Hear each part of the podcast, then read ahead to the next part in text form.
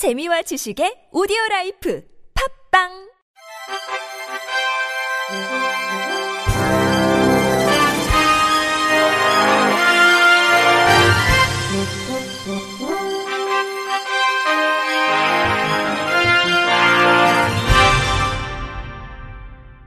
청취자 여러분 안녕하십니까? 4월 5일 수요일 KBIC 뉴스입니다. 고용노동부와 한국장애인 고용공단이 제32회 장애인 고용 콘텐츠 공모전 최종 입상작 총 14점을 발표했습니다. 공단은 장애인 고용에 대한 인식을 개선하고 4월 장애인 고용 촉진 강조 기간에 대한 관심을 높이기 위해 전 국민을 대상으로 매년 장애인 고용 콘텐츠 공모전을 실시해 왔습니다.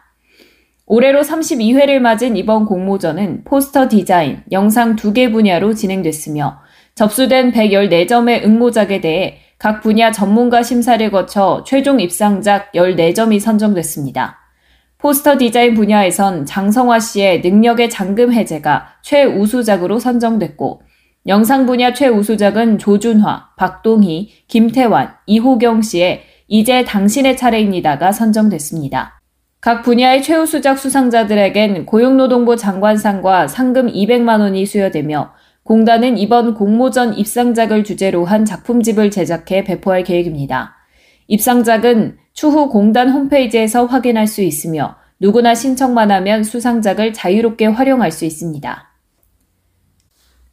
2023년 장애인 독서문화 프로그램 운영기관으로 서울 가양도서관 등 65개 도서관과 서울 구화학교 등 5개 특수학교가 선정됐습니다. 선정된 기관은 도서관 교육, 독서와 독후 활동, 문화체험 등으로 구성된 장애 유형별 맞춤형 프로그램을 운영합니다. 장애인 독서문화 프로그램 지원 사업은 전국 공공도서관 기반의 장애인 독서문화 활동 지원을 위해 2014년부터 국립장애인 도서관이 진행하고 있으며 지금까지 전국 315개 도서관에서 3,400여 차례 프로그램을 운영했고 3만 3천여 명에 이르는 장애인이 참여했습니다.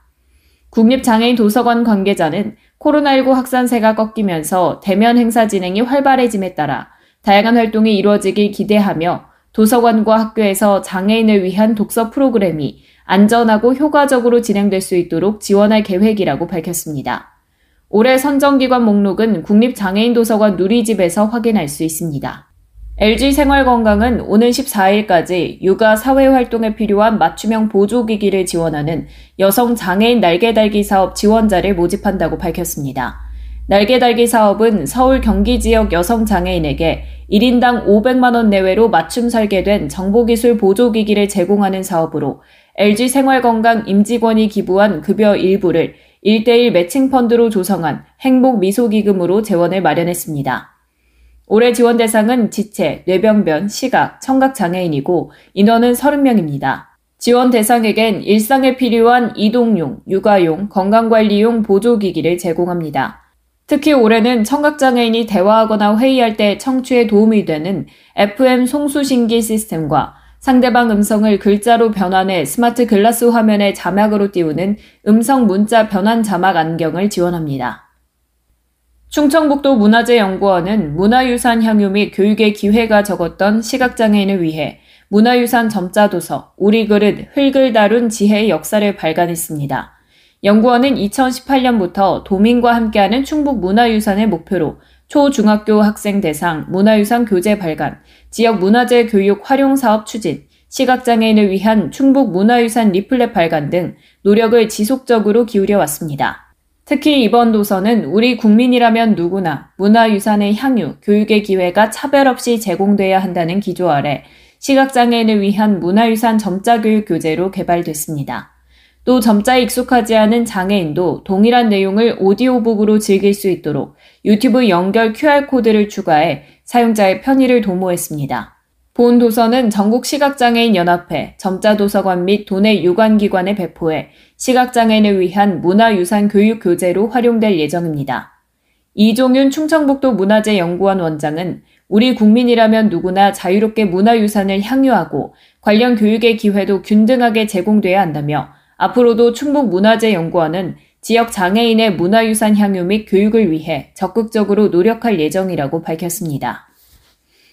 경기 의정부시는 보행상 장애가 심한 장애인 중 비휠체어 교통약자를 대상으로 한 전용 개인 택시 12대를 추가 도입했다고 밝혔습니다. 시는 지난해 교통약자를 위해 장애인 행복콜 42대와 바우처 택시 12대로 8만 3천여 건을 운행해 왔는데 이 중 비휠체어 교통약자의 이용 건수가 4만 9천여 건으로 전체 운행 건수의 59%를 차지했습니다. 이에 따라 비휠체어 교통약자를 위한 맞춤 사업을 통한 이동 편의 증진과 특별 교통수단의 배차 대기 시간 단축을 위해 임차 택시 12대를 추가로 도입했습니다.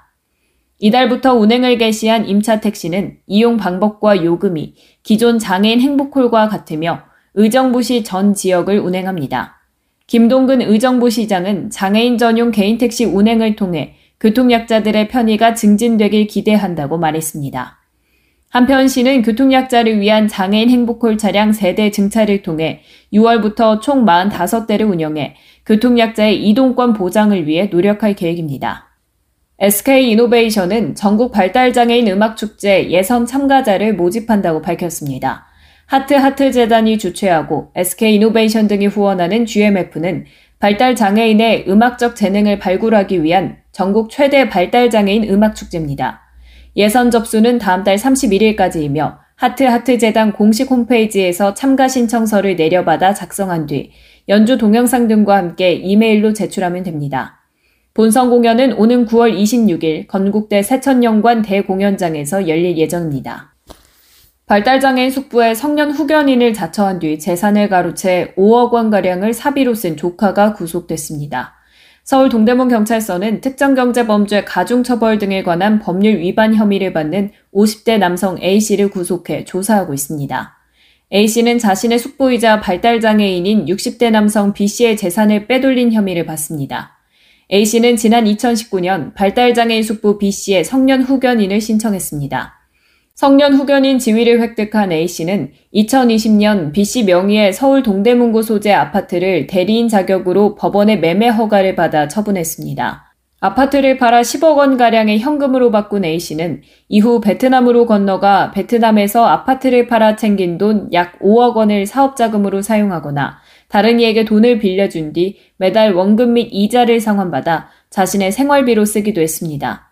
B 씨는 중증 발달장애 상태로 약 4세의 지능을 지녔으며 B 씨의 친부가 B 씨에게 아파트를 물려준 것으로 전해졌습니다. 끝으로 날씨입니다. 오늘 내리고 있는 비는 내일까지 전국으로 내렸다 그쳤다를 반복하겠습니다. 특히 남해안과 제주에선 시간당 30mm 안팎의 집중호우가 쏟아지겠고요. 내일까지 이들 지역에 100mm 이상의 비가 더 내리겠습니다. 수도권과 강원, 전북 내륙과 경북 내륙으로도 10에서 50mm의 강수가 이어지겠고, 동시에 해안가와 산간으로는 순간풍속 초속 20에서 30m 안팎의 강풍이 몰아치겠습니다. 시설물 붕괴 등 안전사고에 각별한 주의가 필요하겠습니다. 내일은 기온이 더 내려가서 종일 쌀쌀하겠고요. 모레는 서울 아침 기온 6도, 주말에는 3도로 한 자릿수를 보이겠습니다. 갑자기 차가워진 공기 때문에 우리 몸도 적응하기 어려운 상태인데요. 남은 한 주 동안 옷차림 가급적이면 따뜻하게 해주셔야겠습니다. 날씨였습니다. 이상으로 4월 5일 수요일 KBRC 뉴스를 마칩니다. 지금까지 제작의 권순철, 진행의 최유선이었습니다. 고맙습니다.